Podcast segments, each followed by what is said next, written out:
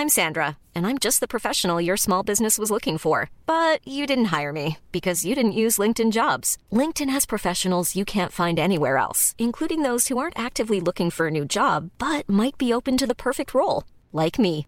In a given month, over 70% of LinkedIn users don't visit other leading job sites. So if you're not looking on LinkedIn, you'll miss out on great candidates like Sandra. Start hiring professionals like a professional. Post your free job on linkedin.com/people today.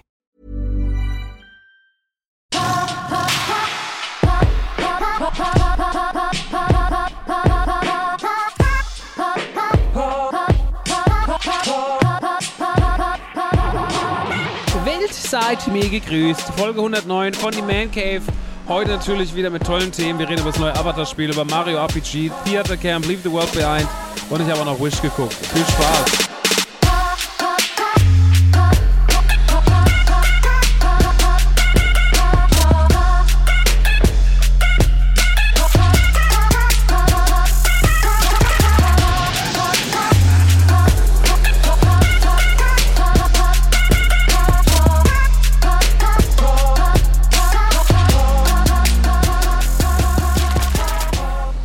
Yo, hey yo, hey yo, was geht ab? Herzlich willkommen in der 109. Folge von Die Man Cave, mein kleiner Solo-Podcast, in dem es um Popkultur geht, jeglicher Art. Mein Name ist Max Nikolas Maria von und zu Nachtsheim, aka Roxa. Und äh, auch heute habe ich nochmal zum Jahresende, in der letzten Folge für dieses Jahr, ein kleines Potpourri an Themen mitgebracht, bevor wir uns quasi im Januar, dem Jahr 2023, widmen in den großen Jahresrückblicken gemeinsam mit Timur Salinchakli, der uns äh, gleich zweimal besuchen wird. Ähm, ja, wir machen zwei Folgen zum Jahresrückblick. Letztes Jahr war die Folge ein bisschen lang. Äh, dieses Jahr wollen wir es ein bisschen aufteilen, damit, äh, sage ich mal, die Themen auch noch ein bisschen mehr Luft zum Atmen haben und ich freue mich drauf. Aber bevor wir zum Thema Jahresrückblick 2023 kommen, kommen wir erstmal noch zum letzten Monat für dieses Jahr.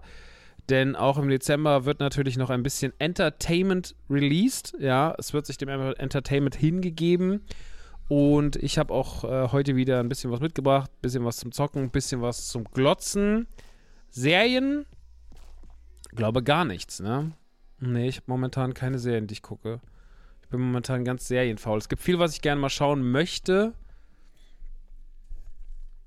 Aber ich habe ähm, gerade keine Lust, mich, oder ich habe keine Zeit eher. Es hat gar nicht so viel mit Lust zu tun, es hat eher was mit Zeit zu tun.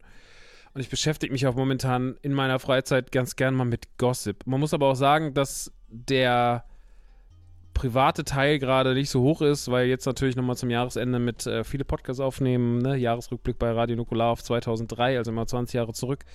Ähm, der ist natürlich gerade noch in, in vollem Gange.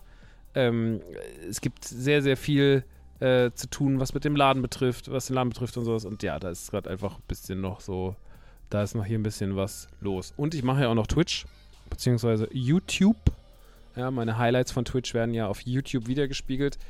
Und dementsprechend, ähm, auch da war die letzte Zeit viel los. Es gab sehr, sehr viel lustige und auch nicht so lustige Sachen denen wir uns gewidmet haben. Natürlich einfach nur als ähm, Beobachter, nicht als stille Beobachter, zumindest ich nicht, aber äh, musste sich ein bisschen, ich habe ja auch meine Freude daran, mir diesen ganzen Scheiß reinzuziehen. Den Fall Gil, Gil Ofarim, den Fall Oliver Pocher, jetzt die ganze Sache mit ApoRed. Ich bin ja auch, äh, guck mir das sehr gern an. Ich gucke mir sehr gern an, wie diese ganzen weirden Gestalten da sitzen und weirde Sachen machen. Das ist schon was, was mich mit äh, Freude erfüllt und dann wird reacted. Und äh, ja. Deswegen der YouTube-Kanal ist auch einfach gerade voll mit so ein bisschen mit so ein bisschen Kram. Haben wir eigentlich den GTA-Trailer? Ne, der kam dann raus, ne? Das war das Thema, das kam dann gerade raus, der GTA-Trailer. Da haben wir gar nicht groß drüber hier geredet.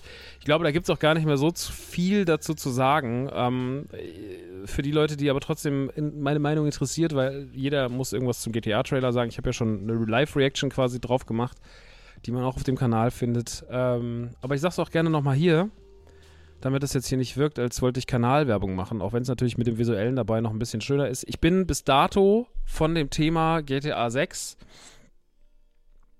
Mm, also ich mag das gern.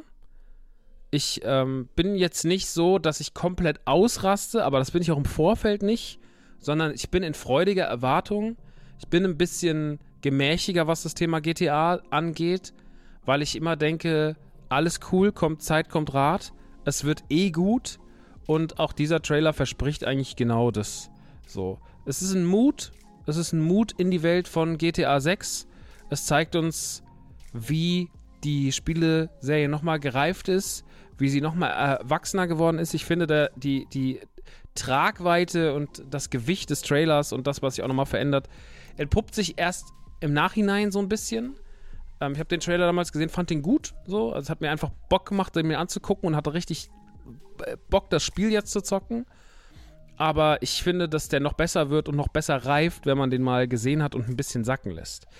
Ähm, Gerade was die Grafik angeht, viele Sachen, die man dort sieht, wie Figuren aussehen, wie Haare aussehen, wie Licht aussieht, wie die Umgebung aussieht. Wenn das alles am Ende genauso aussieht wie dort versprochen, ist das ein großes Thema. Rockstar ist ja jetzt nicht dafür bekannt, mit irgendwelchen unfertigen Sachen rauszugehen. Und ich glaube, das wird auch nicht passieren. Ich glaube, hier wird wie immer eine Benchmark gesetzt, äh, die Rockstar bei solchen Sachen schon immer gesetzt hat. Es gibt ja so ein paar Leute, die sagen immer wieder, das ist auch, aber auch so ein bisschen verlorene Seelenmäßig, dass dieses ganze GTA Trilogy-Thema von ein paar Jahren, was so verkackt wurde, dass das ja ganz, ganz, ganz, ganz schlimm sei ja, ey, das war nicht geil, aber das ist halt ein Fehltritt und das ist auch aus, die Gründe dafür sind ja bekannt, das hat ein anderes Studio gemacht. Äh, das war irgendwie alles ein bisschen auf, die war ein bisschen sehr schnell geschossen so und äh, man hat sich dazu sehr auf andere verlassen.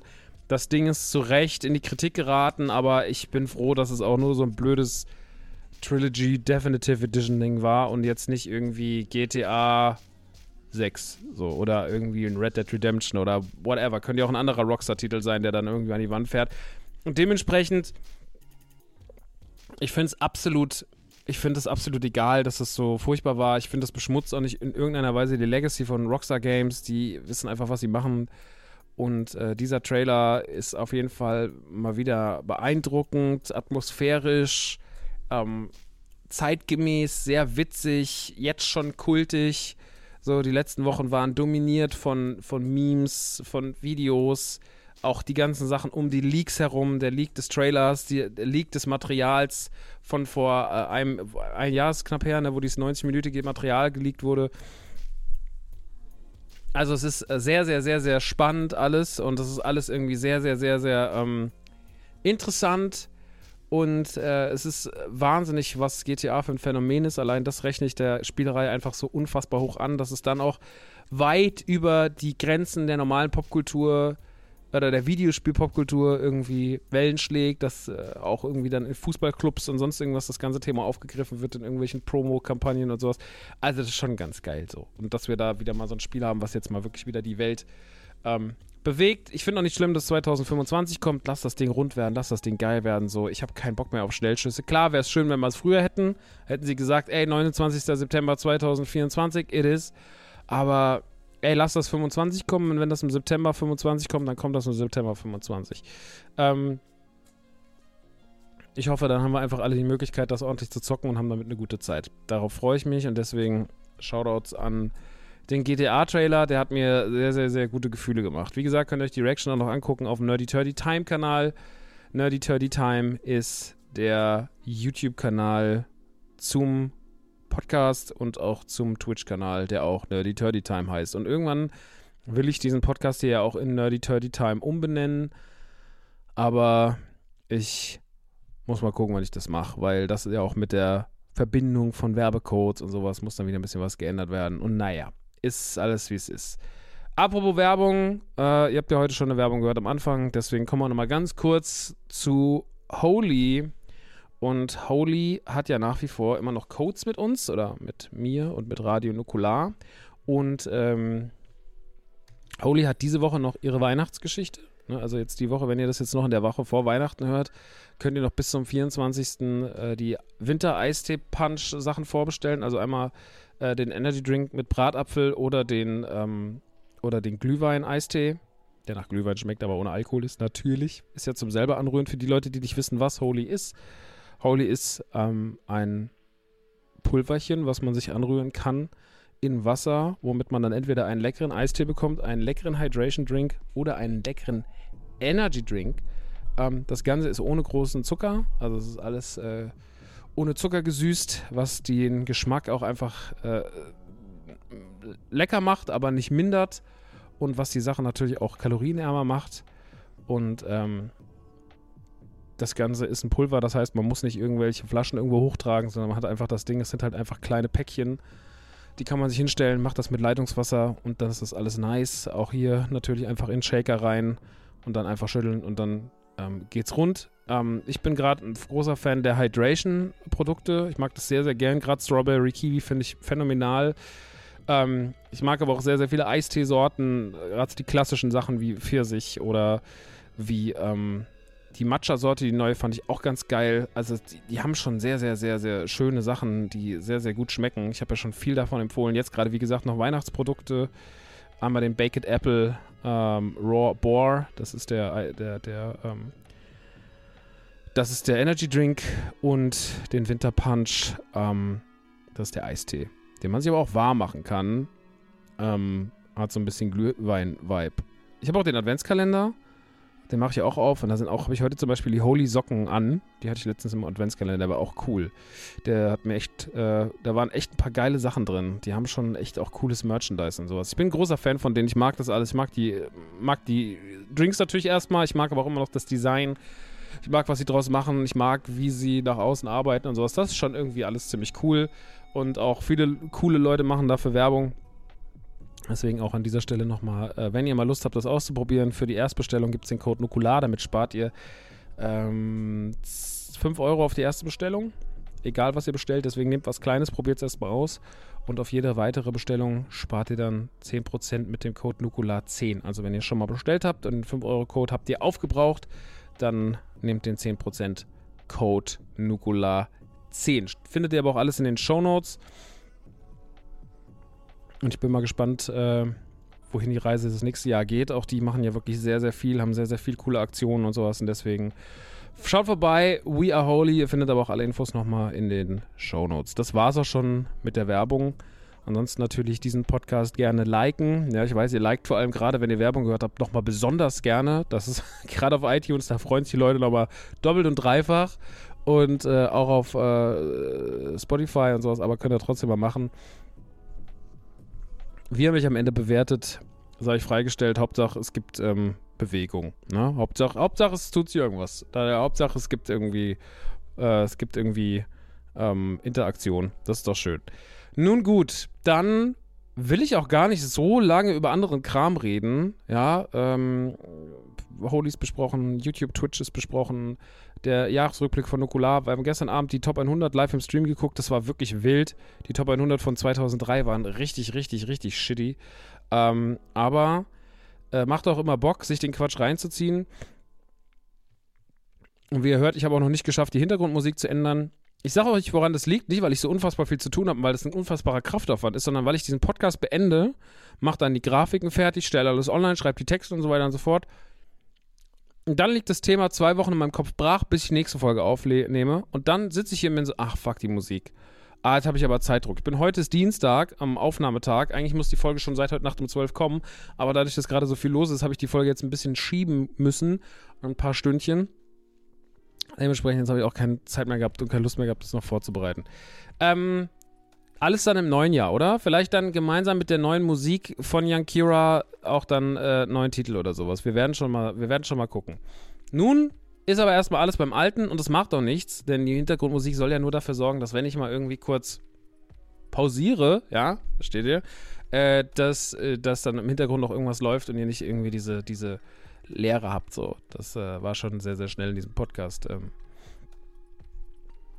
was, was ich machen wollte. Naja, Okay, dann fangen wir doch mal an mit Filmchen. Wir fangen mit einem Film an, den ich im Kino gesehen habe, der gerade läuft. Das ist der neue Disney-Film. Es ist der neue Disney-Film Wish. Und äh, Jessica hat den in der letzten Ausgabe schon für mich ausführlich besprochen. Deswegen werde ich den jetzt auch gar nicht hier so unfassbar lang bequatschen. Äh, es ist ja eigentlich alles schon dazu gesagt worden von ihr. Der Film hat gerade wie alle Disney-Filme 2023 oder der allergrößte Teil von Disney irgendwie ein Problem. Die Kritiken sind alle nur so mittelmäßig. Also Metacritic ist jetzt nicht so geil in der Performance. Äh, der User Score ist besser, aber trotzdem nicht so schlecht, in, äh, auch nicht so toll in der Performance. Er performt auch an der Kinokasse wieder nicht so richtig gut. Also es ist gerade so ein bisschen eine Krise bei Disney viele Leute, also vor allem Hater, die sagen natürlich, jetzt ist äh, absolut, das ist der Tiefpunkt und äh, Disney ist tot. Das ist immer eine sehr, sehr ähm, gewagte Aussage, möchte ich mal fast behaupten, weil ich glaube, bis eine Firma wie Disney stirbt, gehen noch, noch viele, viele, viele Jahre ins Land und da müssen noch viel mehr Flops kommen als die paar, die sie dieses Jahr hatten. Sie hatten dieses Jahr in ihrem 100. Jahr kein gutes Jahr. Meiner Meinung nach auch zum Teil zu Recht, weil sie nicht immer die beste Quali abgeliefert haben. Sie haben auf Disney Plus manchmal komische Sachen gemacht. Sie haben mit Secret Invasion wirklich eine mittelmäßig, nee, mittelmäßig ist absolut zu viel. Sie haben eine furchtbare Marvel-Serie abgeliefert. Sie haben einen sehr, sehr schlechten Marvel-Film abgeliefert mit Quantum Mania. Sie haben mit Guardians natürlich einen sicheren Treffer gehabt. Ähm, sie haben mit Ariel auch nur wirklich äh, sehr, sehr gering am Gewinn gekratzt. Sie haben mit äh, Elemental gerade noch so die Kurve gekriegt in der Jahresmitte. Das sah ja auch erstmal nicht so gut aus. Sie haben mit Haunted Mansion einen katastrophal schlechten Film gemacht. Sie haben mit The Marvels einen an der Kinokasse wirklich gecrashten Super-GAU verursacht, ähm, der aber nicht unbedingt das nicht an der Qualität liegt. Und jetzt mit Wish ist es gerade ein bisschen ähnlich. Und alles wirkt vielleicht ein bisschen doll und ein bisschen viel und ein bisschen unambitioniert. Also vor allem Haunted Mansion mal allen vorangestellt in Quantum Mania, aber auch äh, zum Beispiel ähm, The Marvels ist jetzt wirklich kein Film, wo wir groß drüber reden müssen. Den guckt man halt und der ist irgendwie so, so ein Flickenteppich, der noch irgendwie erträglich ist und dann ist es auch vorbei. So. Und es gab so ein paar Sachen, die dieses Jahr nicht so richtig gut funktioniert haben.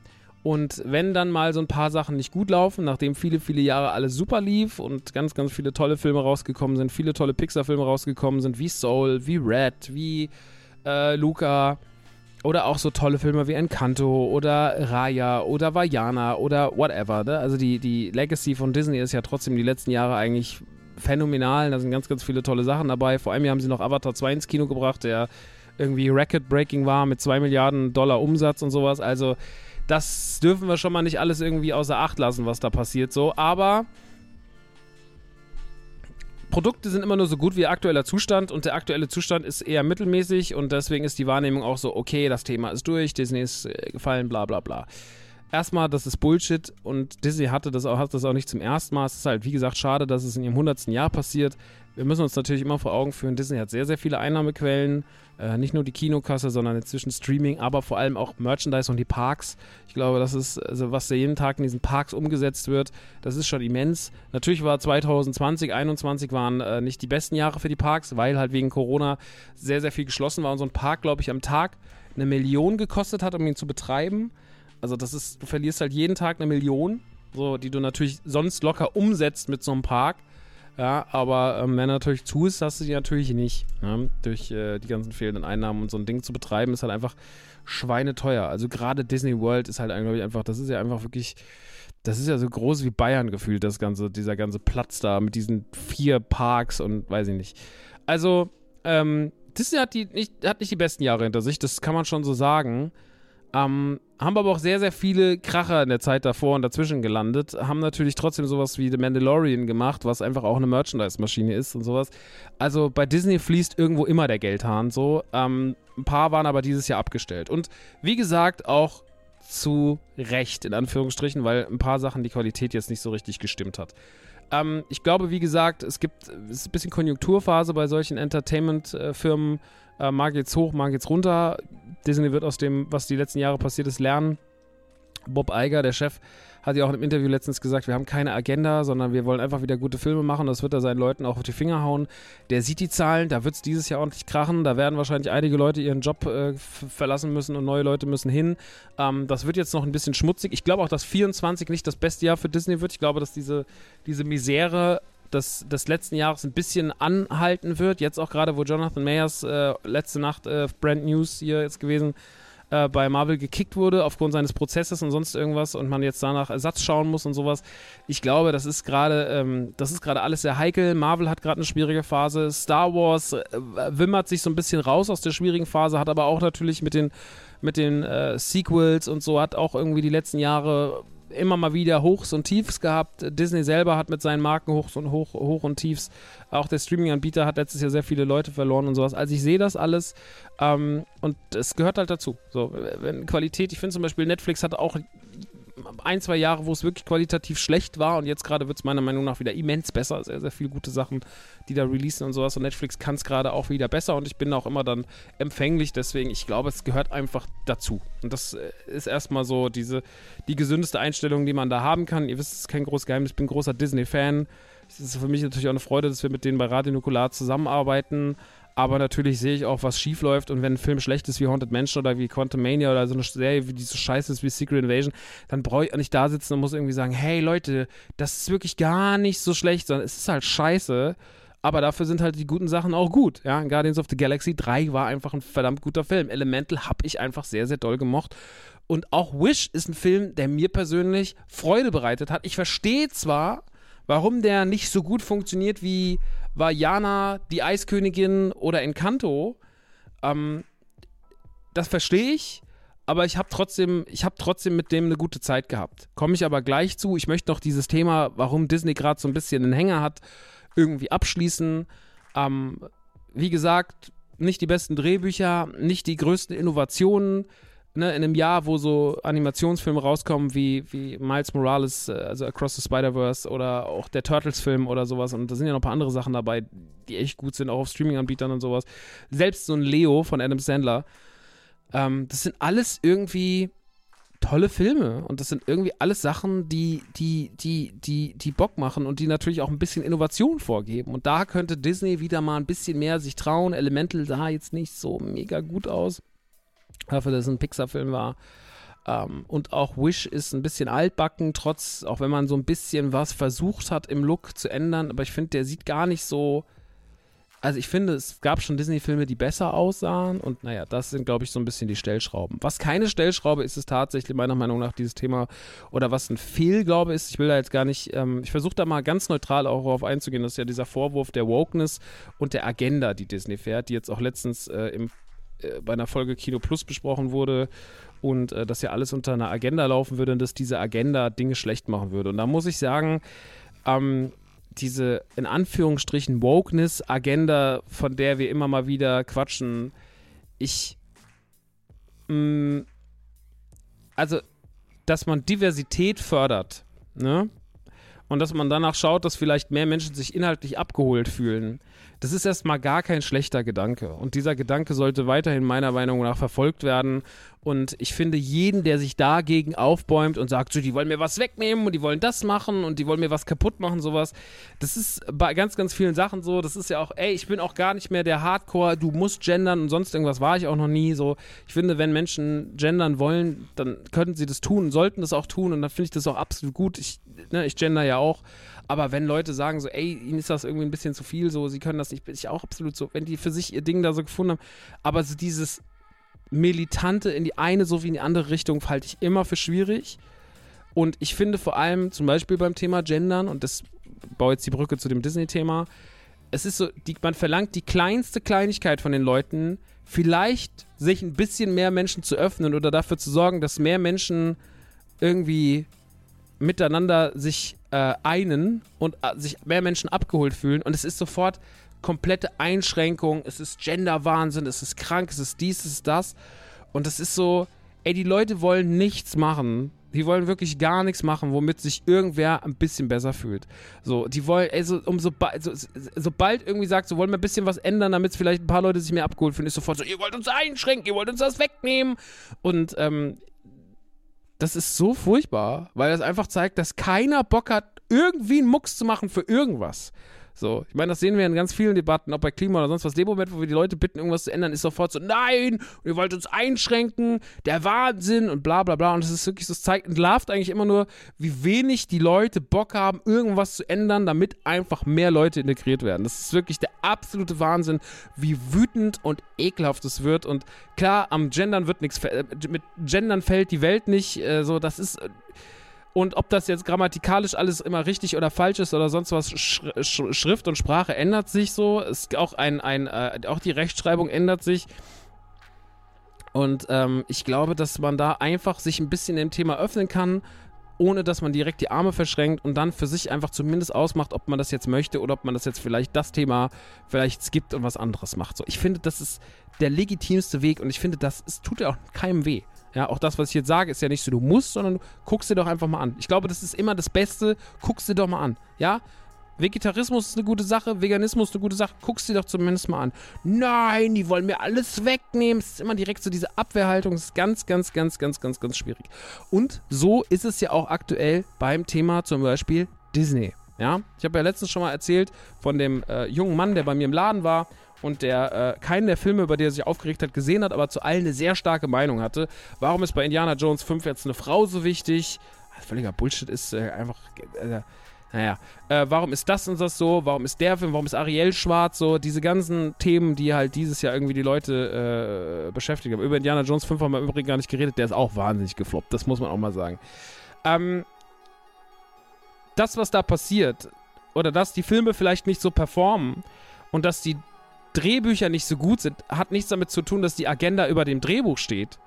Sondern es hat, einfach so, diese Agenda findet, oder das heißt die Agenda, dieses, dieser Auftrag, dieser auch nicht unbedingt, also dieser bisschen, äh, wir, wir müssen das machen. Also ich glaube jetzt nicht, dass alle da sitzen und sagen, hey, wir wollen einfach allen ein geiles Gefühl geben, sondern auch ein bisschen so, ja, es ist so ein bisschen Pflicht.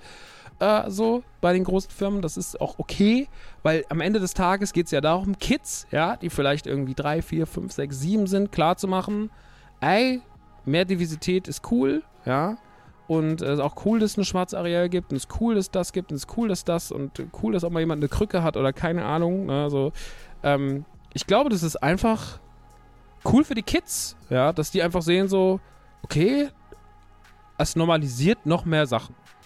Und ähm, ob das jetzt eine Agenda ist oder ob das eher so ein Hollywood-Problem ist oder so, ist erstmal scheißegal. Das große Problem ist einfach nur, wenn ein Film schlecht ist, ist er nicht schlecht wegen der Agenda, weil das ist eine Verschwörungstheorie, das ist, das ist Schwurbelgelaber. Sondern wenn ein Film schlecht ist, ist der schlecht, weil es fucking Drehbuch schlecht ist. So, das ist der einzige Grund. The Marvels ist vielleicht nicht der beste Film, das liegt aber nicht, weil drei Frauen und eine drei, die Hauptrolle spielen und eine ein weiblicher Antagonist da ist, sondern es liegt vielleicht daran, dass der Film ein bisschen wild geschnitten ist und das Drehbuch ein bisschen wild ist. Das Wish ähm, nicht an allen Ecken und Enden hundertprozentig geil performt, liegt nicht daran, dass der Film irgendwas integriert, weil das ist völlig scheißegal. Das macht den Film nicht besser oder nicht schlechter, sondern es liegt daran, dass das Drehbuch nicht so hundertprozentig geil ist an manchen Stellen. Oder Inszenierung nicht so geil ist. So, und das ist auf all diese Sachen anzuwenden. So, und ähm, nichts macht die Sache besser oder schlechter. Und das ist nur in unserem Kopf. So, wenn wir immer uns hinsetzen und sagen, die verschränkten Arme, so, ich finde das nicht cool, dass jetzt eine Figur, die mal ursprünglich weiß war, jetzt von einer People of Color Person gespielt wird, so, dann, dann, dann, dann, dann ist das ja, sind wir ja das Problem. So, und äh, dass Skripte geändert werden und sonst irgendwas. Und die Originale sind ja auch da, was ich auch immer noch, äh, also Ariel hat ja keiner gelöscht im Original, ist ja immer noch am Start. Aber das Neue ist halt einfach nochmal ein anderer Ansatz, ein zeitgemäßerer Ansatz. So, und vielleicht wird man in 20, 30 Jahren drauf gucken und sagen, das war ganz schön mutig und auch gar nicht so schlecht, dass man das so gemacht hat. Ähm, und ich finde, so muss man es auch betrachten. Betrachtet Filme wie Filme und denkt darüber nach, ob das Drehbuch gut schle oder schlecht ist und hört auf, in diese An Anführungsstrichen, dieses Wokeness, auch erstmal Wokeness als also einfach ein bisschen wacher zu sein, mehr Leute zu integrieren. Ich hasse das, dass das ein Schimpfwort ist und dass man damit Leute denunziert und dass das so, ja, die Woken kommen. So, ey, Digga, es geht doch einfach nur darum, dass wenn man ein bisschen aufmerksam ist, mehr Leuten noch irgendwie mit abholen. Ich weiß nicht, warum das, ich weiß nicht, in welcher Welt das einfach irgendwann zu Hass und Scheiße mutiert ist. So. Ähm, das ist ganz, ganz, ganz, ganz furchtbar. Und das sollte man auch wirklich lassen. Man sollte das nicht als Schimpfwort benutzen. Ich verstehe, dass viele Leute auch nerven. Ich verstehe auch euch. Ich, deswegen will ich ja auch gar nicht so in Sachen so, ihr habt das zu machen, sonst, sondern äh, ich will irgendwie sagen so, ey, guck mal, vielleicht ist es cooler, wenn wir mal ein bisschen immer aufhören, in alles so eine große Verschwörung und, und eine Absicht und äh, eine Agenda reinzudeuten, sondern vielleicht die Dinge mal als das nehmen, was sie sind, nämlich Filme und Serien, die sich im Laufe der Zeit inhaltlich ein bisschen geändert haben aber dass diese Änderung nicht der erste Punkt ist und alles andere killt, sondern dass man sagt, ey, es gibt einfach gute und gibt, gibt schlechte Filme. Und ich fände, das wäre eine gesündere Betrachtungsweise. Weil ich, wir, wir ziehen am gleichen Strang, wenn wir sagen, dass, dass der Marvels nicht der beste Marvel-Film war und dass Quantumania scheiße war und äh, dass, dass Haunted Mansion scheiße war. Aber warum die scheiße waren, hat nichts mit irgendeiner Wokeness oder mit irgendeiner Agenda zu tun, sondern es hat was damit zu tun, dass die Filme scheiße sind. So, Secret Invasion ist grauenvoll geschrieben, macht auch im Kanon gar nicht so viel Sinn. Es ist einfach alles Kacke an der Serie. So. Und, ähm, das ist der Grund. So, und nichts anderes. Indiana Jones 5 ist kein schlechter Abenteuerfilm, weil eine Frau eine obergeordnete Rolle spielt neben ihm, sondern weil der Film ein bisschen Hanebüchen an manchen Stellen erzählt ist. So, und das ist so ein bisschen das Grundproblem. Und ich glaube, man muss das mal ein bisschen trennen. So, und deswegen sage ich das. Es ist wirklich okay, das zu trennen. Und deswegen war es mir wichtig, das hier nochmal zu sagen, das bisschen Reichweite zu nutzen, weil ich oft in diese Dialoge auch im Laden oder sowas komme und ich glaube, es ist sehr, sehr falsch gedacht und ich wollte den Gedanken noch mit euch teilen, jetzt auch gerade im Rahmen des Wish-Releases, weil da auch einfach wieder immer wieder diese Sachen auftauchen und ähm, ey, Wish ist ein, ein absolut okayer Disney-Film, der eine kleine Geschichte erzählt, der nicht sehr hell ist, was ich finde, das ist schon mal irgendwie was, was ich an dem Film nicht mag. Ich, wenn ich den, man sieht ja Farben, also wenn ich jetzt an Encanto denke, denke ich an einen bunten, tollen, großen Film. Ne? Und wenn ich an Wish denke, dann denke ich irgendwie an so einen kleinen, grau-blauen Film, den ich irgendwie nur okay finde. Und ähm, das, ja, ich war jetzt auch kein Riesenfan von Strange World zum Beispiel, aber Wish gefällt mir deutlich besser. Äh, Wish hat mir schon irgendwie Freude bereitet. Ich, ich mag natürlich auch das kleine Lamm, ich mag den Stern, ich mag die Hauptfigur. Ähm, ich finde den Bösewicht furchtbar. Ähm, finde ich auch nicht so gut geschrieben. Die Motive sind irgendwie, er ist auf einmal einfach böse und sowas. Ich finde das alles irgendwie so ein bisschen. Äh, der Film rusht auch ein bisschen sehr durch, so. Der nutzt seine 90 Minuten auch nicht so richtig doll. Und äh, ja, der hat tolle Songs, der hat ein paar ganz gute Gags ich mag die Easter Eggs. Ich finde, da sind sehr, sehr viele schöne Easter Eggs drin. Er hat ja sehr, sehr viele unterschwellige Easter Eggs. Ich glaube, das ist vielleicht sogar eher das große Problem an Wish, dass man den sehr, sehr, sehr auf diese Easter Eggs geschrieben hat und dass man mal manchmal vielleicht so ein bisschen vergisst, um was es eigentlich äh, geht. Ähm, oder dass man sehr, sehr auch unachtsam ist, weil man halt sehr, sehr viel auf den Hintergrund achtet und, ah, okay, die Brücke ist jetzt aus Sieben Zwerge. Okay, die Kostüme sind halt an das angelehnt. Ah, okay, da hinten ist der Hommage an Peter Pan. Okay, hier ist eine Hommage an äh, die Monster AG. Keine Ahnung. Also diese ganzen Sachen, die sind halt irgendwo da drin versteckt und ähm, das ist auch süß und das macht auch Spaß, aber es hat vielleicht auch ein bisschen viel Fokus. So, ne? Es ist schon gefährlich, irgendwie über 100 Easter Eggs in einem Film zu platzieren, weil es einfach dafür sorgt, dass die Leute unachtsam sind. Und ähm, das kann man sich dann alles irgendwie reinfahren, wenn man zu Hause ist und Disney Plus hat und Pause drücken kann und sonst irgendwas. Da wird es dann später aber wahrscheinlich viele Videos geben, wo jemand alle Easter Eggs rausfischt und sowas. Ähm, sowas macht ja auch Spaß aber ähm, der Film hätte nicht so eine Easter Egg-Suche werden dürfen, sondern der Film hätte einfach in sich noch ein bisschen mehr dieses Herz haben müssen, was Vajana, Eiskönigin, äh, Raya und Co. haben. Weil ich finde, die hatten das alle. An denen äh, liegt eigentlich, an denen ist meiner Meinung nach gar nichts falsch. Encanto war wirklich eine 10, so es war ein ganz, ganz toller Disney-Film. Genauso wie die eben alle genannten und sowas. Und äh, Strange World war halt relativ blöd so. Also 0815, der hätte auch von irgendeinem anderen Studio sein können. Und Wish ist schon wieder mehr in die Richtung Disney. Aber ich finde, es geht halt einfach noch ein bisschen mehr. Und ich glaube, dass wir nächstes Jahr mit Inside Out oder auch mit diesem, diesem Alien-Film mit dem Kind, das dann irgendwie ins Weltall abhaut, der von Pixar kommt, ich glaube, dass wir da nächstes Jahr wieder ein bisschen bessere Kost bekommen. That's it, Alter. Der Film ist einfach nur okay. Und der ist nicht okay, weil da drin irgendwelche Agendas versteckt sind, sondern weil der Film halt einfach ähm, ein bisschen sehr eine Standardformel hat. Ein bisschen sehr eine Standardformel. Eine sehr kleine Geschichte und ähm, irgendwie hätte der größer sein müssen. Der hätte sich, ich finde, der hundertste Film von Disney hätte sich imposanter anfühlen müssen. Und Wish fühlt sich eher ein bisschen klein, grau-blau und äh, nicht so groß an. Und das ist so ein bisschen das Problem, das ich mit dem Film habe. Hatte ich eine gute Zeit, trotzdem hatte ich eine gute Zeit. Ich habe dem dreieinhalb bei, bei, bei Letterbox gegeben. Ich finde, das ist genau das richtige Rating für den Film damit fährt man einfach okay. So, das ist einfach ein, das ist einfach ein solider kleiner Disney-Film, der nicht in diesem Jahr hätte kommen brauchen und schon gar nicht als der hundertste, also als Disney 100 Representer-Film.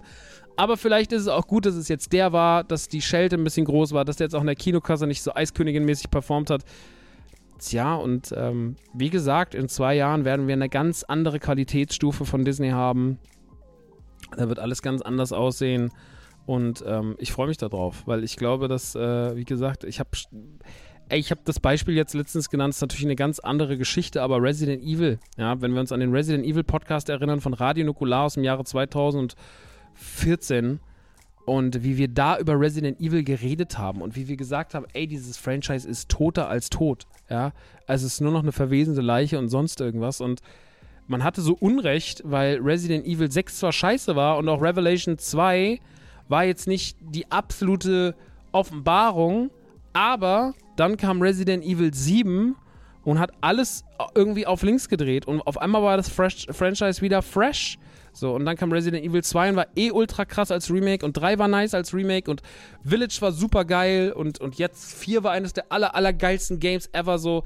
Also, wir haben uns, dieses Franchise hat irgendwie eine absolut solide Bank und keiner erinnert sich mehr an die Scheiße, die vor, vor 8, 9 Jahren los war sondern alle gucken auf jetzt. Und jetzt ist gerade Resident Evil richtig, richtig fresh und so geht's weiter. Und Disney wird auch jetzt einfach gerade, es hat jetzt einen Hänger und der Hänger wird in wahrscheinlich ein, zwei Jahren sich mal komplett wandeln. Dann werden sie wieder einen richtigen Hit raushauen. Dann wird irgendwas an der Kinokasse ultra brutal performen.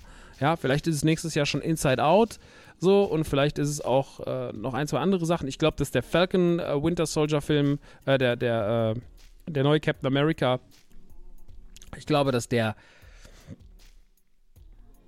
Also der muss richtig gut werden. Der muss richtig gut werden.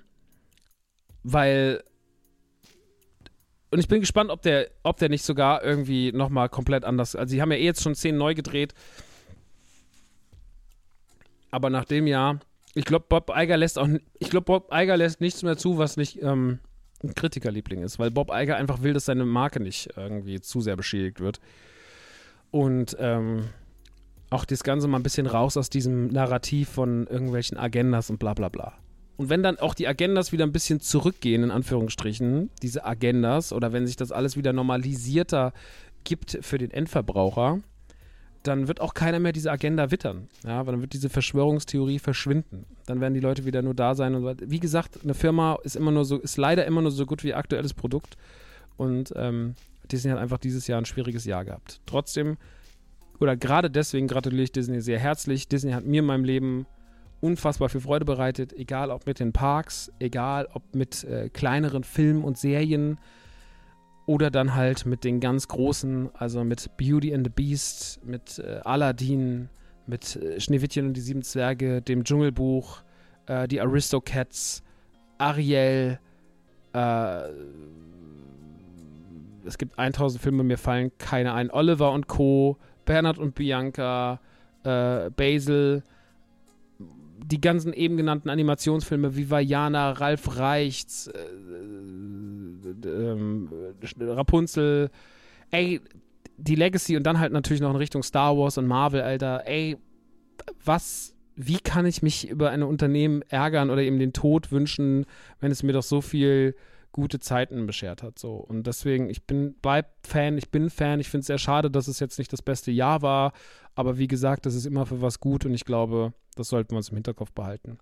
Und ähm, das ist alles, was ich dazu sagen kann. Ja, ähm, ich versuche, wie gesagt, auch irgendwie so ein bisschen die Meinung aufzumachen, nicht zu reißerisch zu sein, nicht zu sagen, wenn ihr diese Meinung habt, seid ihr dumm, weil dann hört ihr mir eh nicht zu aber vielleicht versteht er so ein bisschen, wo ich hin will. So, und ich hoffe einfach, dass das bei zwei, drei Leuten ankommt und dass die sagen so, ja, ich habe es ein bisschen so betrachtet und ich betrachte es einfach ein bisschen lockerer, ja. Und deswegen, ihr müsst nichts mögen, was ihr nicht mögt. Ne? Nur ihr solltet wissen, warum ihr was nicht mögt. Und ich bin immer ein Fan davon, die Sachen zumindest mal gesehen zu haben. Ja, ich bin ein Fan davon, Indiana Jones 5 zu kritisieren wenn man ihn denn wenigstens gesehen hat. Ich bin dafür, Elemental gesehen zu haben, um ihn zu kritisieren und so weiter und so fort. Wenn ich nur nachplapper, habe ich halt einfach das Problem. Ich habe das auch schon gemacht. Ich weiß, das sitzt sich leicht und wenn man 20 Mal hört, ein Film ist schlecht, so, dann ist man, dann hört man irgendwann die Argumente, dann übernimmt man die, dann sagt man, ja, ja, das ist genauso. Ich kap kapiere das komplett. Bin there, done that, so, Alter, alles cool, so. Aber wir können uns ja ein bisschen bessern. Und wir sind ja hier bessere Leute, Leute. Deswegen Leute, Leute. Machen wir weiter, oder? Gut, dann äh, kommen wir noch zu zwei anderen Filmen. Und zwar einer auch auf Disney Plus. Ähm, ein Mockumentary-Film namens Theater Camp. Und ich mache den mal ganz kurz auf. Ähm, der ist nämlich von. Von. Mo ist es Molly Gordon? Ich glaube. Molly Gordon hat auf jeden Fall Regie geführt. Und genau, Molly Gordon ist die wunderschöne Frau beziehungsweise die Freundin von, ähm, von, äh, aus The Bear. Ja, Molly Gordon habt ihr gesehen in The Bear als die Freundin von, äh, wie heißt er nochmal? Ja, der Chef halt. Na, der, der, yes, Chef, Chef. Ähm, ist die Frau, in die er sich in der zweiten Staffel verliebt. Und sie hat hier auch äh, Drehbuch geschrieben tatsächlich, spielt aber auch selber mit als Rebecca Diane zusammen mit äh, Amos. Also Rebecca und Amos sind Teil des Teams vom Theater Camp. Das Theater Camp dreht sich um, ähm, um Troy, beziehungsweise um seine Mutter. Seine Mutter heißt. Wie heißt seine Mutter nochmal? Joanne, genau. Also, nochmal. Sehr schlecht bis jetzt. Okay, also, Theater Camp ist ein neuer Film auf Disney Plus. Ist ein reiner Streaming-Film, ist eine Komödie und es geht um Mockumentary-Style-mäßig, um ein, ein, ein Camp, ein, ein Theatercamp, ein Musical-Camp quasi, bei dem Kids im Sommer hinreisen und Stücke lernen. Und das wird alles eigentlich gemacht von Joanne. Und Joanne ist so ist eine etwas ältere Dame, sehr, sehr beliebt in dem, was sie da macht. Die Kids lieben sie für ihre Arbeit. Und Joanne kriegt aber einen epileptischen Anfall und fällt ins Koma bei einer der Veranstaltungen wegen irgendwelcher Lichteffekte und äh, ja, kriegt dann irgendwie so einen Herzinfarkt, kommt, fällt ins Koma. Und ähm, ihr Sohn Troy, der ein absoluter Trottel ist, der gespielt wird von Jimmy Tatro und der sieht einfach, also Jimmy Tatro sieht so unfassbar aus wie, also wenn man den sieht, der sieht einfach eins zu eins aus wie ähm, Channing Tatum. Äh, heißt auch gar nicht so unähnlich. Jimmy Tatro, Jimmy äh, äh, Channing Tatum, ähm, der sieht ihm so unfassbar ähnlich. Ja, es ist krass. Äh, ich habe auch echt gedacht, am Anfang ist es, eine, aber ist einfach dafür dann doch zu jung. Und er ist ein Trottel und ein bisschen so ein Social Media Vlogger und äh, einfach ein Idiot und der übernimmt das Camp und will das halt irgendwie aufräumen. Und äh, merkt aber dann, dass dieses Camp relativ hoch verschuldet ist und ähm, kriegt dann auch noch äh, so eine Caroline Cross kommt auch noch vorbei vom verfeindeten Camp, die anscheinend mehr Kohle haben, die dem dann anbietet, ey, du kannst das hier auch noch kaufen und sowas. Aber er lehnt dann erstmal ab. Und dann lernen wir so ein bisschen das Camp kennen und wie er versucht, so das Camp irgendwie zu retten, aber äh, auch gar kein Händchen dafür hat und eigentlich machen für ihn die ganzen Angestellten. Das gibt Glenn, der so ein bisschen das Mädchen für alles ist und der am Ende sich auch, also eigentlich am Anfang nur mal wie ein Hausmeister wirkt, aber dann irgendwie sich am Ende als die äh, eierlegende Wollmilchsau entpuppt. Äh, wir haben Rebecca und Amos, die quasi mit den Kids zusammen die Stücke schreiben, die jetzt auch in, dem, in diesem Jahr, also in diesem Theater Camp quasi den, mit den Kids ein Stück schreiben wollen, zu Ehren von Joan, ähm, die ja, wie gesagt, im Krankenhaus liegt. Und ähm, es kommen auch noch mehr Le Lehrer dazu, wie zum Beispiel Janet, gespielt von Io Eddiebury, die ja auch in, äh, auch in The Bear mitspielt. Ja, ähm, als eine der Sous-Chefs ist sie, glaube ich, ne? und auch jetzt in Bottoms mitgespielt haben, wenn ich in der letzten Aus Ausgabe ja sehr, sehr positiv erwähnt habe. Und es dreht sich alles so ein bisschen um das Camp, wie Troy versucht, das Camp zu managen, wie die Rebecca und Amos, was die für eine Beziehung zueinander haben, wie die mit den Kindern agieren. Wir lernen ein bisschen die Kinder kennen. Wir sehen immer wieder Glenn in verschiedenen wahnsinnigen Momenten und äh, alles läuft halt auf so einen großen Klimax hinaus, auf, quasi auf die Aufführung. Und das Ding ist, ich mag Theater Camp, weil ich erstmal Mockumentaries mag. Ich finde, das ist alles wahnsinnig sympathisch. Es gibt ganz, ganz tolle Figuren da drin. Der hat ganz, ganz viel Potenzial, unfassbar toll zu sein. Aber das Problem ist, der Film geht 90 Minuten und gibt uns eigentlich gar keine Chance, alles darin zu genießen, weil es fängt an und ist schon wieder vorbei. Der Film rusht unheimlich, unheimlich an einem vorbei und äh, nimmt sich sehr, sehr viel vor in diesen 90 Minuten und das ist super schade, weil da so viel Interessantes drin steckt und ich euch den auch prinzipiell super empfehlen kann, weil der echt einfach, das ist ein sehr, sehr gemütlicher Film auf einen Sonntagnachmittag, den zieht man sich rein, mit dem hat man eine geile Zeit.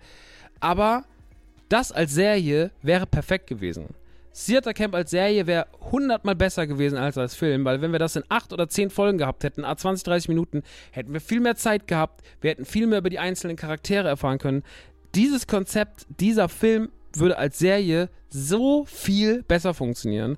Und ich finde es so schade, dass er das nicht tut. Also, das ist das nicht. Also, ich würde mir das so wünschen, dass sie das ankündigen. Ich wäre sofort Fan, weil ich mir denke, so, ey, mit dem gleichen Cast, die gleichen Figuren, das alles ausgeweitet. Ich habe so viel Lust, mehr darüber zu erfahren. Also, es wäre jetzt auch kein Problem, diesen Film als Grundlage zu nehmen, wie so ein Pilot. Aber dieser, dieser Film fühlt sich nur an wie ein Pilot für was, was eigentlich eine größere Serie sein müsste. So. Und das würden die Leute lieben. Und ich habe halt die Befürchtung, dass wenn wir nur beim Film bleiben, dass das Ganze ein bisschen versackt, weil einfach zu wenig Platz ist, die Figuren atmen zu lassen. Und das ist echt schade. Weil, wie gesagt, das Ding macht mega Bock. Ähm, der hat einen geilen Style, die Figuren sind toll, es ist echt viel Interessantes drin. Es ist nix 0815, aber es wird halt auch einfach super viel nicht klar. So, ja, zum Beispiel Janet Walsh hier, äh, die Rolle von Ayo Illibury, so, das wird überhaupt nicht klar, was sie da macht. So, die kriegt gar keinen Platz. Glenn kriegt viel, hat viel mehr Potenzial, als er zeigen kann. Ähm, auch die Geschichte von Amos und Rebecca, die hat noch am meisten Platz. Auch Troy, was Troy eigentlich alles im Hintergrund verkackt und so. Davon würde ich viel mehr, also viel würde ich gerne mehr sehen, so. Ähm, und ja, da steckt so viel drin und das fehlt mir so ein bisschen. Ich finde, Theater Camp ist ein super Ding für zwischendurch, aber als Serie wäre es einfach noch massiv besser gewesen und ich hoffe, dass noch irgendwas damit passiert, weil diese Marke an sich total viel Potenzial hat und äh, davon könnt ihr euch selber überzeugen. Das Ding gibt es, wie gesagt, auf Disney Plus. Ich war großer, großer Fan, aber auch ein bisschen so, ey Mann, bitte gib mir noch mehr davon. Das war mir zu wenig. Es, es fing gerade so an und dann war es vorbei und das fand ich irgendwie schade. Aber das ist auch mal ein gutes Zeichen, dass man auf was eigentlich Bock hat und deswegen äh, schaut doch mal gerne, schaut doch mal gerne rein. Ähm, ein anderer Film, den ich auch am gleichen Tag geschaut habe, auf Netflix tatsächlich, mal wieder ein Netflix-Film, ist Leave the World Behind, ein neuer Film mit Julia Roberts, Mahershala Ali, heißt er? Ich weiß nicht, wie man den ausspricht, aber dieser Mensch, der auch schon Oscar gewonnen hat und der sehr, sehr guter Schauspieler ist. Ethan Hawke und auch Kevin Bacon. Ähm, ein Film über eine Familie, die sich im stressigen Alltag äh, sagt, ey, wir machen mal Urlaub, nehmen uns ein Airbnb und gehen mal raus in so ein großes Haus, ist ein Schnäppchen, wir haben Bock drauf. Und als sie sich da gerade einnisten und irgendwie so ein bisschen, also sie wohnen in New York, fahren halt raus, ein bisschen in die Natur. Und als sie sich gerade denken, ja, ja, ja jetzt wird es ein bisschen gemütlich, passieren schon die ersten komischen Sachen. Das Handynetz bricht immer wieder ab es, als sie am Strand sind, fährt ein riesiger Öltanker einfach direkt auf sie zu und fährt einfach mitten an den Strand. Ähm, und nachts bricht dann quasi die ganze Internetverbindung ab und auf einmal steht jemand bei ihnen vor der Tür und das ist äh, der Besitzer des Hauses, Hauses ähm, also G.A. Scott, gespielt von, von Ally.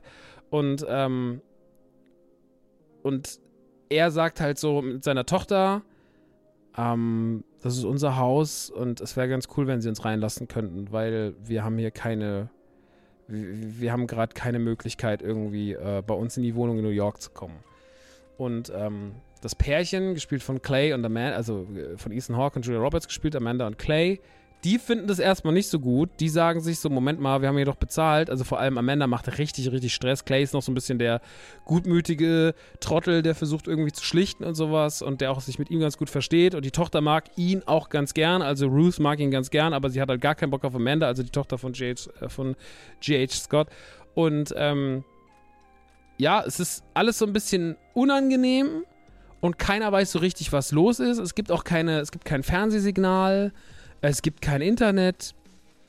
Und nach und nach wird einem irgendwie immer mehr klar, dass was nicht stimmt. Und es gibt immer mehr Indizien, dass was nicht stimmt. Und alle versuchen auch so ein bisschen rauszugehen, sich ein bisschen umzuschauen und merken so, dass sie ein bisschen auch abgesperrt sind und dass äh, von der, abgeschirmt sind vom Rest der Welt. Und in der Stadt stimmt irgendwas nicht, sie erreichen keinen. Äh, komische Drohnen fliegen über die Länder und verteilen Flyer, auf denen irgendwie steht Tod in USA auf Arabisch und sowas. Also es ist alles, man merkt so, es könnte ein Terrorangriff sein. Wir kriegen immer nur Fetzen hingeworfen und alle müssen halt lernen, mit dieser Situation umzugehen und sich dieser Ahnungslosigkeit, in der sich alle Figuren bewegen, mit der irgendwie klarzukommen. Und tatsächlich ist es so, dass wir auch mit auf der Seite sind. Wir wissen auch nicht mehr als sie. Also wir haben die gleiche Sicht wie die Hauptfiguren, wie die Protagonisten des Films weil alle sich nicht richtig sicher sind, was eigentlich da draußen gerade passiert in der Welt. Und es passieren auch ein paar seltsame Sachen, zum Beispiel Tiere, gerade Rehe, spielen eine ganz wichtige Rolle in dem Film, weil sie quasi immer so ein bisschen an die Menschen rankommen und auch immer näher ans Haus kommen und ihnen wie so Warnsignale geben wollen. Das ist so ein bisschen, man sagt, dass Tiere auch spüren, wenn irgendwas Großes kommt und sie den Menschen quasi sagen sollen, da passiert was Dummes so. Ähm, Deswegen haben die hier auch eine übergeordnete Rolle. Gerade die Tochter Rose hat hier eine ganz äh, wichtige Bindung zu den Tieren. Äh, es gibt noch Archie, den Sohn von Amanda und Clay, der so ein pubertierender, pubertierender Typ ist, der, ähm, der dann, der auch noch so eine komische Rolle in dem Film spielt im Laufe des, gerade im letzten Drittel wird seine Rolle nochmal ganz, ganz, ganz, ganz seltsam und sowas. Und der Film hat eine sehr beklemmende Stimmung. Ähm, der ist äh, vom gleichen Regisseur, der auch, oder ist es vom, nee, ist es Sam Esmail, der hat das Drehbuch geschrieben und auch die Regie gemacht. Und der ist auch an iRobot, nee, nicht iRobot, Mr. Robot. Mr. Robot ist er beteiligt, ne? Und ähm, der hat anscheinend sich so ein bisschen an Hacken und so den äh, Narren gefressen. Er, man merkt, dass er auch Bock hat, mit der Kamera zu spielen. Er hat Bock, schon mehr aus den Bildern zu machen, als sie sein müssten. Ähm, es ist teilweise schon ganz geil, wie er die Kamerafahrten gestaltet. Er, der Anfang finde ich ein bisschen wirr so, weil am Anfang auch mit sehr vielen verschiedenen Musikstücken in den Film reinstartet, in den ersten zehn Minuten und sonst irgendwas. Er fängt sich aber dann und erzählt den Film eigentlich dann doch ganz gut. Ähm, die Animationen sind okay. Ähm, der Film hat ein paar sehr dramatische, dolle Momente. Ähm, also auch, wo dann sehr viel passiert, wo es auch ein bisschen imposanter wird. Und ich fand den Film eigentlich sehr beeindruckend. Ich hatte mit dem eigentlich eine sehr gute Zeit. Ich finde es immer geil, dass wir inzwischen solche Filme bei Netflix und Co. bekommen. Ja, auch Theater Camp. Für sowas wäre ich früher auch ins Kino gegangen. Ähm, zu Hause, die Filme sind ein bisschen kleiner als Kinofilm, das merkt man schon. Aber sie funktionieren trotzdem sehr, sehr, sehr, sehr gut. Und auch dieser Film ist für mich ein sehr, sehr spannender Film, weil er einen die ganze Zeit, diese Ungewissheit lässt einen halt so ein bisschen knistern die ganze Zeit. Ne? Und man denkt immer, es könnte alles passieren. Und irgendwie macht das den Film interessant und hält einen, auch wenn der über zwei Stunden geht, sehr, sehr gut bei der Stange. Also ich habe den nie als langweilig empfunden oder als irgendwie zu, zu lame oder sowas, sondern ich fand den schon sehr spannend, sehr knisternd und der hat mir Spaß gemacht. Und ich finde auch, dass die Auflösung am Ende einigermaßen befriedigend ist. Das ist bei so Filmen ja auch immer bedeutsam. Weil die kann man ganz gut mit Cabin in the Woods vergleichen. Nicht Cabin in the Woods. Wie hieß der letztens, der rauskam? Hieß der Cabin in the Woods? Ne, wie hieß denn der scheiß M. Night Shyamalan-Film, den ich auch hier so unfassbar. Cabin in the Woods war dieser M. Night Shyamalan. Wie heißt denn scheiß letzter Film nochmal? Nicht das Sixth Sense, Alter. Knock at the Cabin. Entschuldigung, andere Kabine im Wald. Ähm, die Filme sind jetzt tatsächlich, was die Rating Ratings bei IMDb, die User Scores angeht, gar nicht so weit auseinander. Ich muss aber sagen, dass ich Leave the World Behind einen hundertmal besseren Film fand als Knock at the Cabin. Knock at the Cabin war ein absolut hanebüchener Drecksfilm. Und der so wenig Spaß gemacht hat. Ich habe den damals ja hier auch wirklich sehr, sehr hart kritisiert. Ich mag die Grundidee, so, ich habe mit der Grundidee überhaupt keine Schmerzen, aber ich fand die ganze Umsetzung, die ganze Inszenierung, die ganze Sympathie der Figuren, die Motive, das ging alles so schnell, das war alles so furchtbar erzählt. Das hat echt gar keinen Spaß gemacht. Es war ganz, ganz, ganz, ganz schlecht. Wieder mal, wie halt immer bei M. Night Shyamalan. Aber Leave the World Behind macht die Sache einfach irgendwie besser. Es ist natürlich auch nochmal ein ganz anderer Film. Er funktioniert einfach nochmal ein bisschen anders, aber er ist auch sympathischer. Er hat mit ähm, Mahershala ähm, Ali und, und äh, Ethan Hawke vor allem auch zwei sehr sympathische Hauptfiguren. Ähm, Julia Roberts ist schön, sie mal wieder auf der Leinwand zu sehen oder auf, auf dem Bildschirm zu sehen. Das habe ich in letzter Zeit ist, ist, irgendwie nicht so passiert. Ich mag sie ja immer schon sehr gern. Ja, äh, schon seit den 90ern mag ich, habe ich immer viel Sympathie für Julia Roberts gehabt. Und ich glaube, das ist auch irgendwie so eine Koryphäe des äh, amerikanischen Kinos, die man immer so ein bisschen als äh, so, äh, die so ein bisschen im Kopf ein bisschen höher schwebt als andere Schauspielerinnen. Ähm, deswegen, ich, ich mag die einfach sehr, sehr, sehr, sehr gern. Ich finde, hier hat man einen sehr, sehr guten Cast, man hat gute Bilder, man hat eine spannende Story, man hat eine spannende Erzählweise und das macht alles irgendwie äh, viel Spaß. Der Film ist nicht perfekt, aber für so einen Netflix-Film ist der schon Bombe. Und ähm, ich kann euch den sehr empfehlen, der ist sehr spannend, sehr unterhaltend. Ähm, und ja, ich kann, ich kann mit dieser Film von, dieser Art von Film sehr, sehr viel anfangen. Mit diesen, umso geheimnisvoller ein Film startet und uns umso mehr vor weirde Momente der wirft, umso mehr kann ich damit irgendwie bonden. Und wenn dann die Auflösung hinten raus auch noch irgendwie cooles Sinn ergibt, ähm, dann macht es noch mehr, so macht es noch viel mehr Spaß. Deswegen Leave the World Behind von mir eine ganz klare Empfehlung. Gibt es jetzt auf Netty Netflix. Und dann würde ich sagen, was ist auch schon mit den Filmen, ne? Genau, Wish, Theater Camp und Leave the World Behind. Alles irgendwie schaubar und deswegen würde ich sagen, springen wir rüber zu Videospielen. Ähm, es gibt ein neues Avatar-Spiel, beziehungsweise, nee, es ist das zweite Avatar-Spiel tatsächlich. Es gab, als der erste Avatar damals rauskam, schon ein Avatar-Spiel. Äh, aber jetzt gibt es endlich ein, ein, ein, ein, ein richtiges Avatar-Spiel, ein großes Avatar-Spiel. Denn Ubisoft, beziehungsweise Massive, eines der Studios von, Avatar, äh, von, von Ubisoft, hat ein Open-World-Avatar-Spiel machen können in First Person. Und äh, böse Zungen sagen ja, äh, es ist einfach Far Cry mit einem Avatar-Skin. Far Cry mit blauen Armen.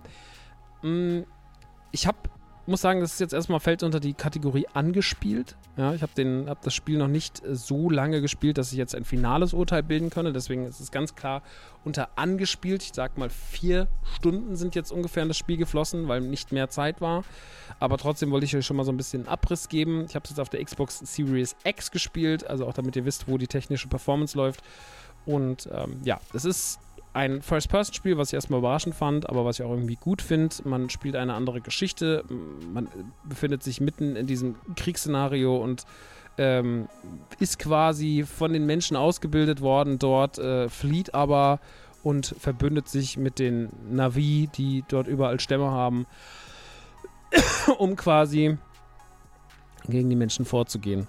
Und dabei greift man auf Feinbogen zurück, auf Schusswaffen zurück, auf Reittiere und natürlich auf die große Welt von Pandora. Es gibt viele Sidequests, es gibt natürlich äh, Türme zum Einnehmen. Es ist ein Ubisoft-Spiel, deswegen müssen, natürlich auch äh, Plätze eingenommen werden und so weiter und so fort.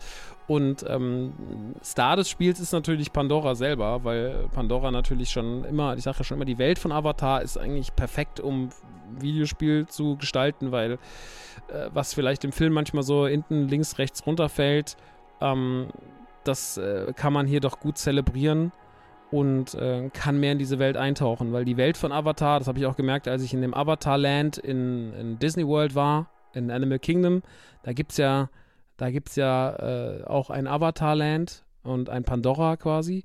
Und das ist so unfassbar beeindruckend gemacht und auch die Rides dazu und sowas sind ganz, ganz, ganz, ganz toll. Und ich bin ein ganz großer Fan davon. Und fand es damals so schön, gerade bei Nacht das irgendwie zu sehen. Die haben das so toll in Szene gesetzt. Es macht so viel Bock, das irgendwie zu sehen. Und dementsprechend fand ich persönlich, dass das eigentlich ein Videospiel werden musste. Und das Videospiel, was es damals auf der Xbox 360, der PlayStation 3 gab, meines Wissens nach, so vor 10, 11 Jahren, als der Film rauskam. Wann kam der Film raus? Nee, schon länger her, ne? 2012, 2010, 2009, ah, schon länger, 12, 13, 14 Jahre, als das Spiel rauskam mit dem Film. Ähm, das war okay, das war ein okayes Spiel, aber ne, es hat einfach mehr Potenzial. Und ich muss sagen, optisch finde ich es okay. Es sieht jetzt auf der Xbox Series X wirklich okay aus. Ich finde es nicht überragend krass. Also das, was uns damals versprochen wurde, das wurde jetzt nicht ganz gehalten, zumindest jetzt auf der Xbox aber es hat trotzdem, äh, sieht es optisch schon schön aus. Es soll aber in anderen Hinsichten, also am PC soll es, glaube ich, deutlich besser funktionieren. Deswegen würde ich mir jetzt gar kein finales Urteil erlauben. Ich kann jetzt nur von der Xbox-Variante sprechen. Die sieht optisch okay aus. Ähm, ich finde, der Urwald lebt wunderschön. Man hört so viele Geräusche, die einem um die Ohren flitzen. Ähm, man hat weite Strecken. Das fühlt sich alles schon so ein bisschen organisch an in der Welt von Pandora. Ähm, ich habe jetzt am Anfang und warum ich vielleicht auch noch nicht so super viel gespielt habe. Ich habe ein bisschen Einstiegsprobleme gehabt, nicht weil das Spiel so viel von mir will, will es überhaupt nicht, sondern weil das gleiche Problem herrscht, was bei Avatar schon immer herrscht. Und zwar ist Avatar ein Franchise, was mir persönlich ein bisschen zu wenig Seele hat. Ich finde, Avatar könnte mehr Seele haben, mehr wichtige Charaktere, mehr krasse Figuren mehr Wiedererkennungswert, aber Avatar lebt einfach von der Welt Und vor allem aber, und das ist das Aller, Allerwichtigste, gerade im Kino, ist natürlich die Technik. Ja, die Technik von Avatar, dass der Film in 3D einfach krasser aussieht als alle anderen 3D-Filme, das ist erstmal der absolute Selling Point. Ja, das ist der Grund, warum letztes Jahr dieser Film na, Anfang dieses Jahres über 2 Milliarden Dollar eingespielt hat, weil die Leute Bock haben, diesen fucking Film zu sehen. So, das ist einfach den Leuten wahnsinnig, wahnsinnig, wahnsinnig wichtig. Ne? Und ähm, dementsprechend ist es ja erstmal was, was wegfällt bei einem Videospiel. Ne? Also bei einem Videospiel haben wir ja kein 3D. So, sondern wir können halt nur durch sehr, sehr gute Technik äh, glänzen. Die Technik ist jetzt im Falle der Xbox Series X gut. Ja? Nicht überragend, aber gut. Und dann bleiben trotzdem immer noch die etwas dünnen Figuren. Das sind jetzt natürlich hier andere Figuren als im Film. Ja, man kriegt immer nur wieder von Sully und sowas erzählt, aber man, man ist jetzt, man ist nochmal an einem anderen, äh, anderer Seite der Geschichte, kriegt die nochmal aus einem anderen Winkel erzählt. Und deswegen fällt es auch alles so ein bisschen hinten runter. Ähm, was jetzt so diese ganzen Technikaspekte angeht, das ist einfach ein gut aussehendes Videospiel. Und am Ende bleibt halt wieder so ein bisschen dieses Hüllen, dieses, dieses Gesichtslose. Und das hat mir den Einstieg erschwert, weil irgendwie ich mit nichts richtig bonden konnte.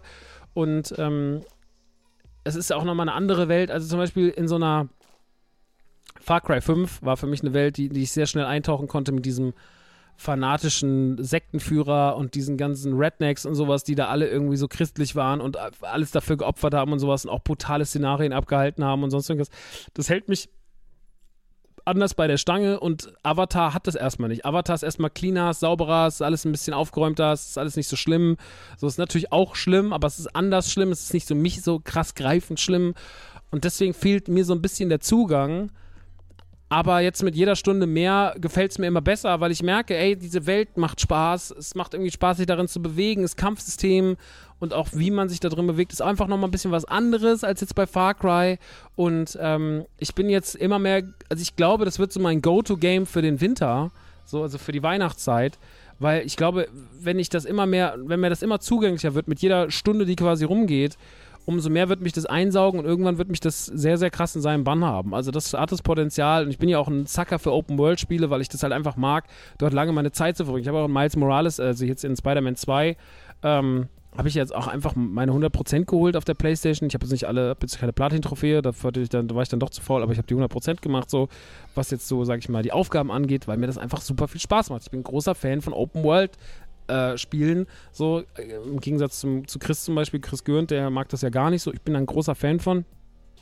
Ein Avatar hat da natürlich eine tolle Welt, die eine tolle Grundlage bietet. Die Welt ist riesengroß, die Karte ist riesig so. Ich habe erst einen ganz, ganz kleinen Teil davon gesehen. Aber natürlich muss man sich man muss richtig krass, ich glaube, man muss schon Fan sein von dieser Welt und muss dafür auch offen sein und ähm, es ist kein, es kann nie ein Far Cry sein, weil ein Far Cry sich ganz anders erzählt. Ganz anders gewaltvoll, ganz andere Figuren. Das einzige Far Cry, was da vielleicht jemals drankommt, ist Far Cry Primal, falls ihr euch noch daran erinnert, was mal irgendwann vor sechs, sieben Jahren erschienen ist oder so. Dieses, dieses äh, Steinzeit-Far Cry, was wirklich nicht so gut war. Aber ähm, das hier ist das äh, deutlich bessere Far Cry Primal. Ich will eh diesen Far Cry-Vergleich gar nicht so sehr ausbauen, weil ich finde, das ist der Sache nicht gerecht.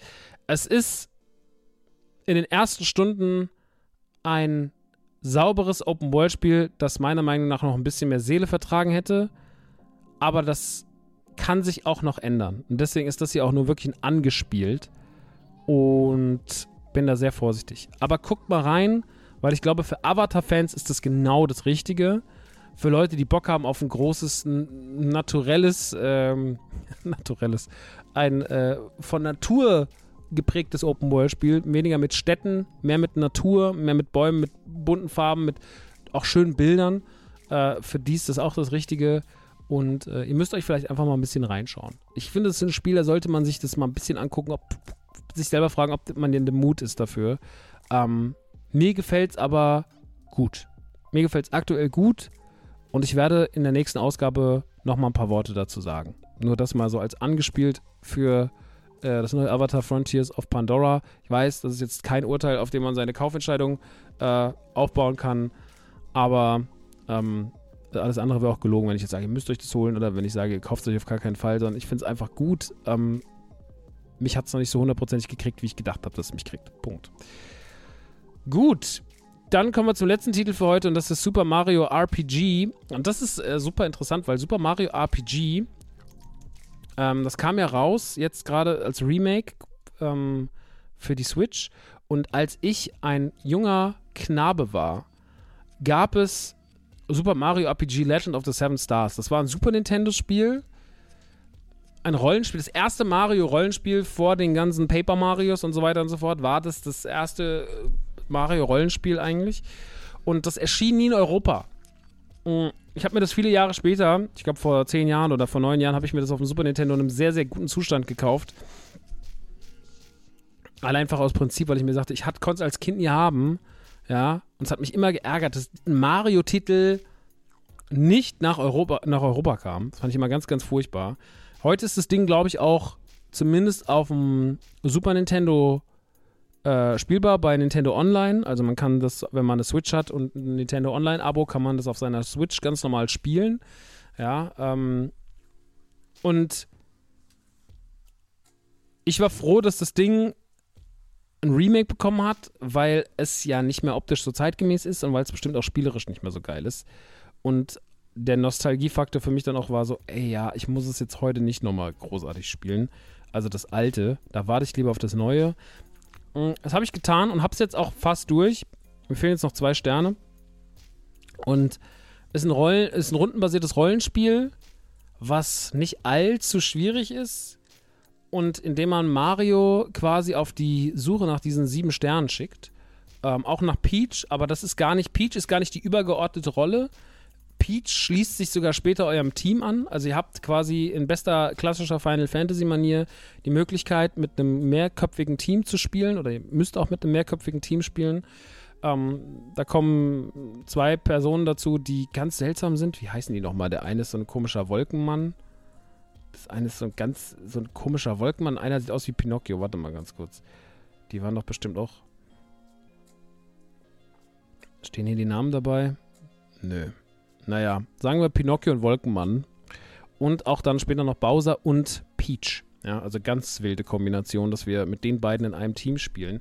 Und man macht sich auf die Suche nach den sieben, nach den sieben Sternen, ähm, bereist verschiedene Orte, ähm, es geht mal unter Wasser, es geht mal in ein Geisterschiff, es geht mal in ein mysteriöses Schloss, äh, was voll ist mit queren Rätseln. Es geht mal in, diese, in, den, in ein, zu einen See, es geht mal auf den Mond und so weiter und so fort. Also man besucht ganz, ganz viele verschiedene Schauplätze, äh, trägt da seine sehr weirden, rundenbasierten Kämpfe aus, mit ganz komischen Gegnern, die ganz, ganz wild aussehen teilweise. Und das Spiel ist eine absolute Gemütlichkeit weil ich es immer abends zum, vorm Schlafen spiele, so seit, seit 10, 12 Tagen, immer so abends eine Stunde. Und es ist nicht super lange, also es geht wohl so, ja, geht so seit, geht so seine 15 Stunden oder so. Und sieht sehr sweet aus. Auch die Zwischenanimationen und sowas, die man reingebaut hat, sehen ganz, ganz süß aus. Die Story ist eigenartig, die Charaktere sind eigenartig, die Bösewichte sind eigenartig, die Welt ist eigenartig. Ähm, manche Passagen sind auch so ein bisschen albern. Einmal musste man so eine Melodie nachspielen auf so Kaulquappen. Das war wirklich furchtbar anstrengend, weil das äh, nicht gut gemacht war, so wie sie das technisch umgesetzt haben. Aber im Großen und Ganzen ist Mario RPG ein mega schönes Spiel. Also es ist total geil, weil es super entspannt ist und gerade nach dem sehr schnellen, wahnsinnig guten, auch bei mir Goti-Anwärter oder mit Goti-Anwärter Super Mario Wonder äh, ist das natürlich eine andere Hausnummer, weil wir uns eher in so eine cozy Richtung bewegen. Und für Leute, die so rundenbasierte RPGs mögen, die Mario mögen, ist das Ding eine Offenbarung. Es ist technisch sweet, es ist, sieht süß aus.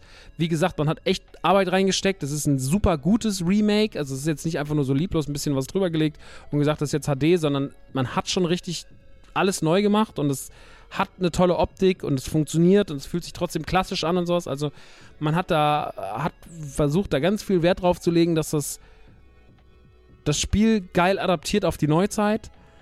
Und das Spiel ist einfach ein sehr unkompliziertes, für mich als nicht gerade größter Rollenspielexperte, sehr zugängliches, einfaches, tolles RPG-Spiel, was ich uneingeschränkt empfehlen kann. Es macht so viel Spaß, es fährt mich so runter, es hat wenige krasse Frustmomente, es gibt manchmal Gegner, wo ich denke, oh mein Gott, die nerven aber wirklich krass.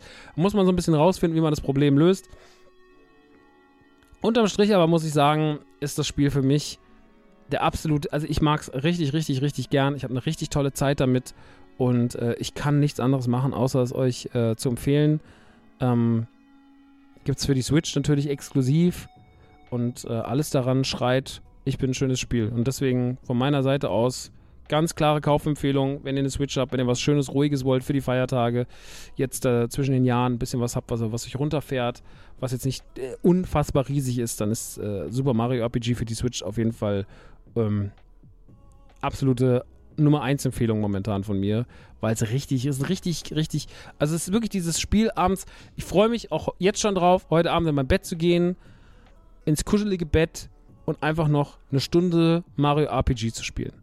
Das ist so unkompliziert und so ein schönes Ding. Und deswegen von meiner Seite aus, ähm, ja, Liebe. Ganz, ganz, ganz, ganz viel Liebe für Mario RPG. Gut. Das soll es gewesen sein an der Stelle, meine Lieben. Das war die letzte Folge von The Man Cave für das Jahr 2023. Wir hören uns schon Anfang Januar wieder mit der ersten Ausgabe für 24. Wir machen keine Pause, ja. Es geht weiter. Im Januar werden euch zwei wunderbare Folgen mit Timo erwarten. Ich freue mich da sehr, sehr drauf. Ich freue mich da schon seit Monaten drauf, wenn ich ehrlich bin. Er auch. Es wird fantastisch. Und ähm, ich kann euch einfach nur sagen, habt wunderschöne Weihnachten, passt ganz toll auf euch auf, kommt gut ins neue Jahr rein. Ich weiß, wir hassen alle Silvester, aber äh, da müssen wir durch. Und ähm, ja, seid lieb zu euch, zu euren Liebsten und auch manchmal zu mir. Okay? Danke fürs Zuhören, danke, dass ihr Zeit mitgebracht habt und äh, alles, alles Liebe und einen guten Rutsch in 2024. Kuss.